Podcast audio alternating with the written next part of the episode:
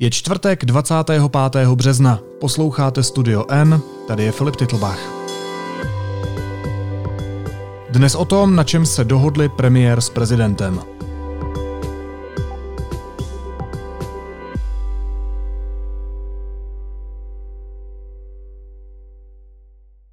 Premiér Andrej Babiš s prezidentem Milošem Zemanem našli společnou řeč ohledně výměny ministra zdravotnictví. Ačkoliv to předseda vlády dosud popíral, podle několika zdrojů deníku N se s prezidentem dohodli na pondělní schůzce v Lánech. Zjistili to reportéři Bára Janáková a Lukáš Prchal. Ahoj. Ahoj Filipe. Ahoj Filipe. Já jsem se vyjádřil, že neplánuji žádné výměny, co se týká března, jestli eh, plánuju nějaké výměny eh, v měsíci dubnu. Eh, to se uvidí, protože samozřejmě i sociální demokracie má svůj sjezd, kde bude zvolen předseda. A jak to dopadne, to nevím, jestli eh, sociální demokracie přijde s nějakým návrhem, ale eh, v této chvíli ta situace je taková, jak jsem řekl, že, že v březnu žádné výměny neplánuju. Řekl premiér Babiš po setkání s prezidentem a taky na přímý dotaz, jestli s ním řešil možné změny ve vládě, odpověděl, že, cituji, na toto téma nepadlo prakticky nic. Přitom i Miloš Zeman před schůzkou v rozhovoru pro parlamentní listy avizoval, že právě personální změny ve vládě jistě budou jedním z témat. A tak mě zajímá, kde je tedy pravda. Jestli to řešili anebo neřešili. Podle informací, které mám od důvěryhodných zdrojů, to společně řešili. Ostatně i Hrad to předtím avizoval, avizoval to předtím mluvčí Hradu a poté to tak jako naznačil v SMS, kterou zaslal deníku N, že eh, pan prezident sdělil svůj názor na práci některých eh, členů vlády veřejně před schůzkou s panem premiérem v Lánech. Po této schůzce se u tohoto tématu zahalíme v mlčení. Tím pádem jako vlastně nic nepopírá. Ale ano, kdybych to měla nějak schrnout nějak lidsky, tak premiér neříkal pravdu. Rozhodně to spolu, rozhodně to spolu řešili, potvrdilo nám to několik, několik zdrojů, jak z úřadu vlády, tak několik lidí z, z kanceláře Pražského hradu. Všichni se shodují na tom, že, a vlastně i z komunistické strany, teď jak připomněla Bára, všichni se shodují na tom, že se o tom bavili, že to probírali detailně a že se dohodli na tom, že po sjezdu ČSSD, který se koná v polovině první polovině dubna, pardon, tak eh, k té výměně uh, ministra zdravotnictví pana Blatného má dojít. To jinými slovy znamená, že v dubnu skončí ministr zdravotnictví? Přesně tak. Proč to premiér neřekl veřejně? Proč to na té tiskové konferenci prostě neoznámil? Proč nám neřekl, že se bavili o té výměně a že Jan Blatný ve své funkci skončí? Já na tu otázku nedokážu odpovědět, protože pan, eh, pan premiér eh, se o tom nechce bavit, eh, s náma odmítl o tom, o tom mluvit, otázky jsme mu poslali, požádali jsme i o vyjádření jeho mluvčího, takže o těch, o těch důvodech, proč o tom premiér veřejně nechce mluvit, můžeme jenom spekulovat. Nicméně já jsem mluvil s lidmi z úřadu vlády, kteří o tom informace mají a ti mi právě říkali, že doteď to premiér nechtěl připustit z jednoho prostého důvodu, protože by to vypadalo, že uh, jde prezidentovi přímo na ruku, protože prezident si o tu výměnu ministra zdravotnictví už několikrát řekl. A uh, v tu dobu, kdy si o to prezident řekl, už sice premiér byl velmi nespokojený s prací současného ministra zdravotnictví, ale nechtěl ho vyměnit uh, z toho důvodu, že by to vypadalo, že uh, chce vyhovět prezidentovi uh, v otázce povolení ruské vakcíny Sputnik.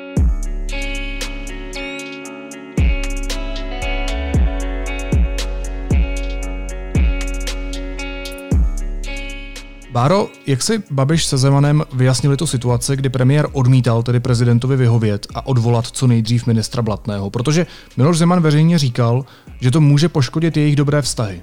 Podle zdrojů, kteří byli eh, schůzce přítomni nebo pak se s jejími aktéry po té schůzce bavili, tak se to vyjasnili ke spokojenosti pana prezidenta. Předseda mu řekl, že eh, k těm personálním změnám by mělo dojít po sjezdu ČSSD. Já pořád nerozumím jedné věci. Proč je teď ta výměna Blatného na stole, když ji premiér pár týdnů zpátky odmítal a teď otočil a říká, no, já jsem sice sliboval, že do konce března ministra neodvolám, ale teď už bude duben, znáte to.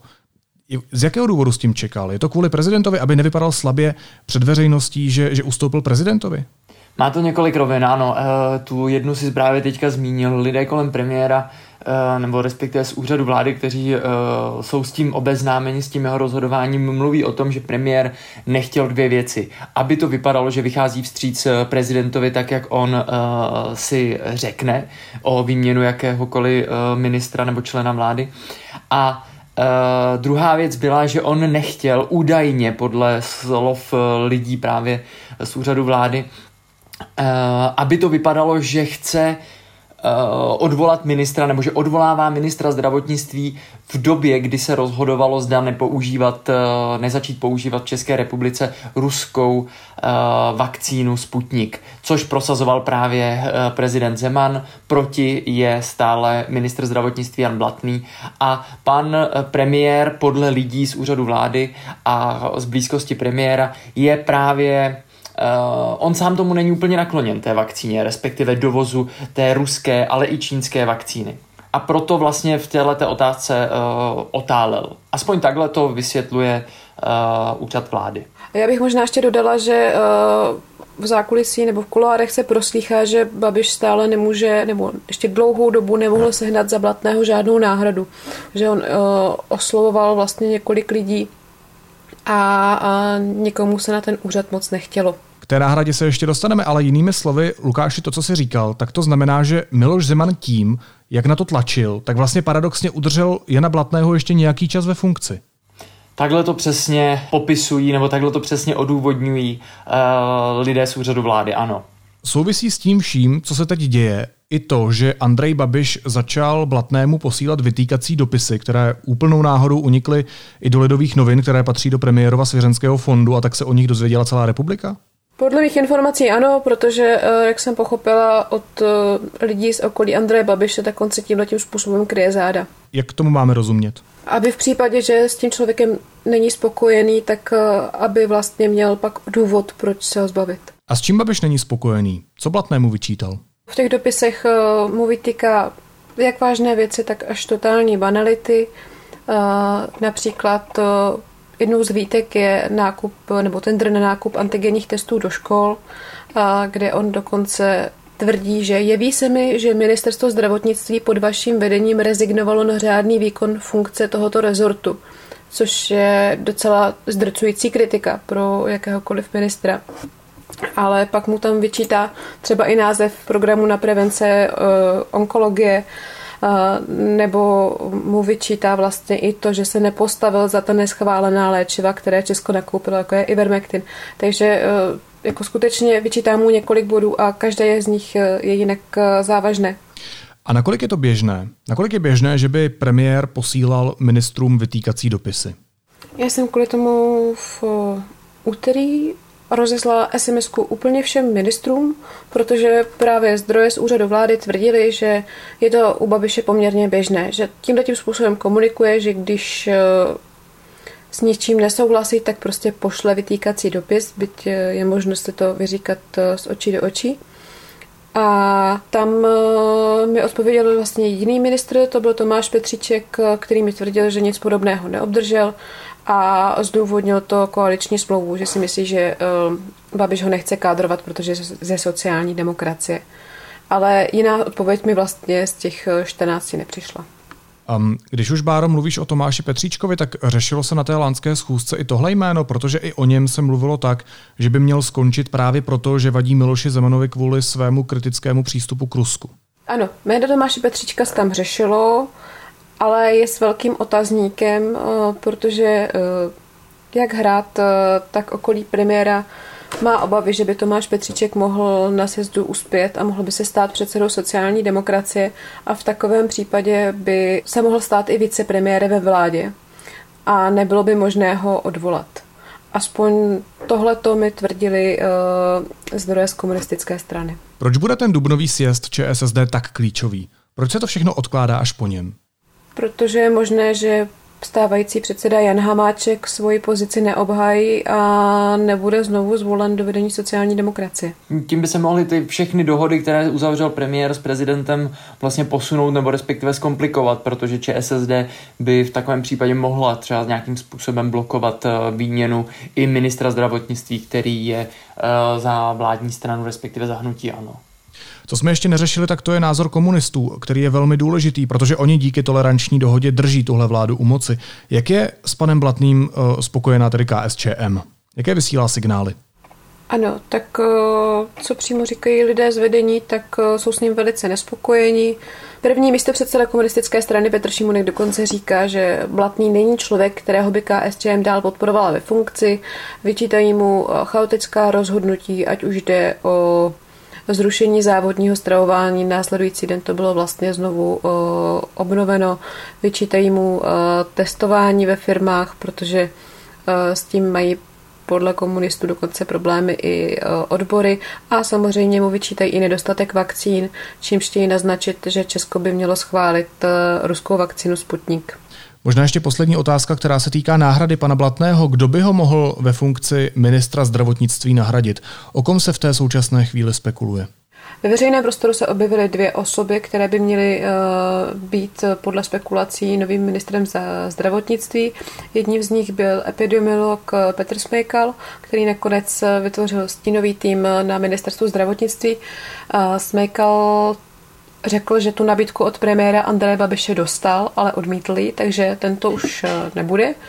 A druhou osobou je lékař, respektive ředitel fakultní nemocnice Královské Vinohrady Petr Arenberger, který tu nabídku v úterý ještě tvrdil, že ji nedostal, ale nebránil by se tomu. V SMS mi napsal, že je nejlepší, serveru novinky řekl, že e, by rád pomohl, i když samozřejmě ví, že to je složitá funkce, složitá situace. Takže o těch dvou spek- jménech se spekuluje. Ale v tuhle chvíli vlastně reálně nevíme, kdo by se tím ministrem měl nebo mohl stát. Já se zeptám na závěr ještě úplně jednoduše. Je ten osud Jana Blatného spečetěn? Víme teď už jistě, můžeme jistě říct, že určitě v Dubnu skončí v pozici ministra zdravotnictví.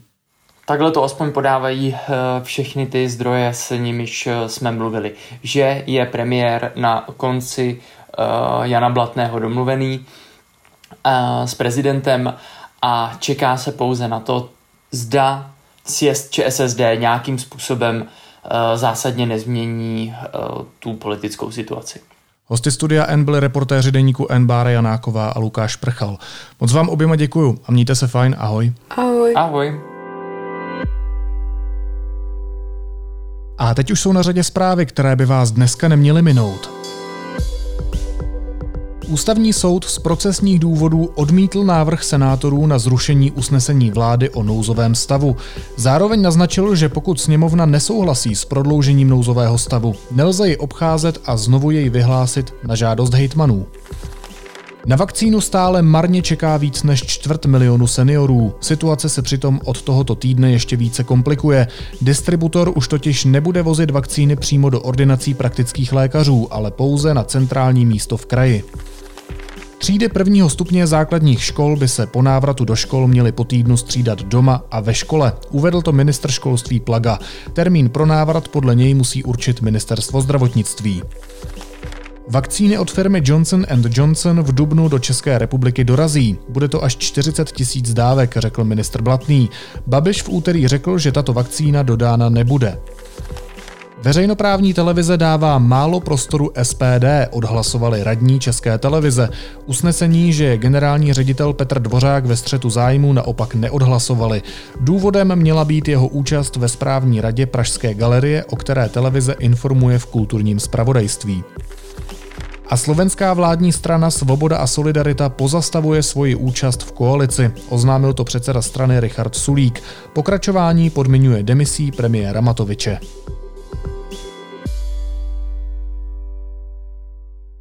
A na závěr ještě jízlivá poznámka. Jaroslav Faltýnek a Tomio Okamura v úterý vyvraceli informace novinářů, že by se den před jednáním Rady České televize měli v 18 hodin setkat s radní Hanou Lipovskou a Janou Bobošíkovou. V takovém případě by totiž nejen porušili současný zákaz návštěv ve sněmovně, ale taky spochybnili svoji nezávislost. A co se nestalo? Úplnou náhodou je před dolní komorou v ten samý čas načapal reportér České televize Jiří Hinek. Dobrý den, můžeme se zeptat, eh, kam jdete tady? Jdete na jednání tady dneska? Můžeme se zeptat, do sněmovny jdete? No, můžeme paní Bobošíková se zeptat, kam jdete? Ne. Na nějaké jednání zásadní. Vy jste se zeptal, zase můžete zeptat, já vám říkám, že se nemůžete zeptat, tak neobtěžujte. Tak jsme na veřejném prostranství, tak se normálně ptáme.